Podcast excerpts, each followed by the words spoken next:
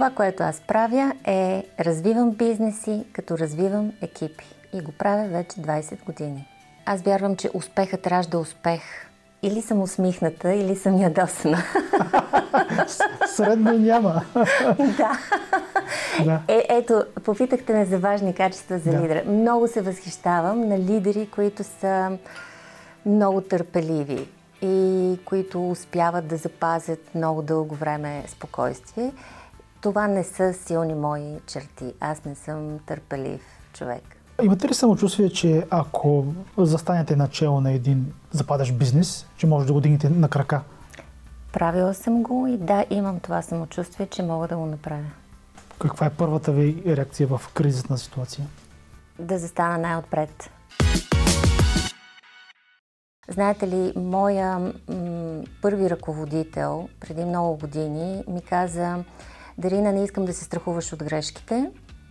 Ако правиш грешки, означава, че правиш нещо за първи път. Но ако правиш същата грешка втори път, означава, че не си си извадил урок от предишната грешка. А пък трети път една и съща грешка правят само глупавите хора и аз не искам глупави хора да работят за мен. Човек не трябва да се страхува от, от грешките си и честно да ви кажа, аз много се доверявам на екипа. Приемам много идеи от екипа, приемам много обратна връзка от екипа. И съм склонна да, да възприемаме решения и да действаме по идеи, за които няма 100% гаранция, че ще бъдат успешни. Има 50% шанс да бъдат грешка. А, и съм склонна да ги взимаме тези решения, защото ако е успешно, чудесно, хората ще се заредат с успех. А ако ли е грешка, ние ще сме научили толкова ценни уроци, които със сигурност ще ни помогнат със следващото решение да бъдем много по-успешни. Как да се научи човек, ако не взима решения? И колко е сладка победата, когато си взел решение и то се е оказало добро – така че аз не мога да лишавам хората от моя екип от именно тази сладост от победата, като взимам всички решения. Аз вярвам, че успехът ражда успех. Тоест, трябва да се зададат по такъв начин целите, да се направи такъв а, план, да се следва такъв план, че хората да могат първо с малки стъпки да повярват, че обрата е възможен, че успеха е възможен. И веднъж вече повярвали, те се понасят на крилата на, на успеха, на мотивацията. И преди малко ме попитахте за различните качества на, на лидера. Ето, едно от тези качества е да разбереш в кой момент, в коя роля трябва да влезеш, кога трябва да излезеш най-отпред – в трудна ситуация, в тежка ситуация, кризисна и кога можеш да отстъпиш и да дадеш възможност на, на хората да се зарадват на своя успех, да им дадеш възможност да излязат, ако мога така да кажа, на, под светлините на прожектора. Едно от нещата, на които са ме възпитали моите родители, е да вярвам в себе си.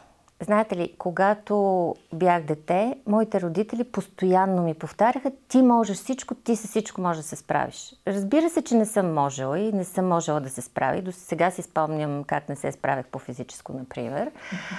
Но те постоянно ми го повтаряха и в един момент а, човек започва да вярва, че няма нещо, за което ще положиш усилия, ще се трудиш и не можеш да го постигнеш.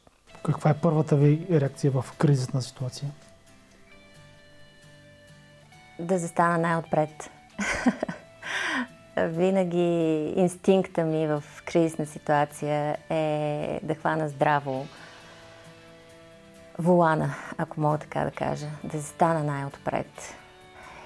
Защото в кризисните ситуации хората имат нужда от повече от всякога имат нужда от силен ръководител, от уверен ръководител, от ръководител, който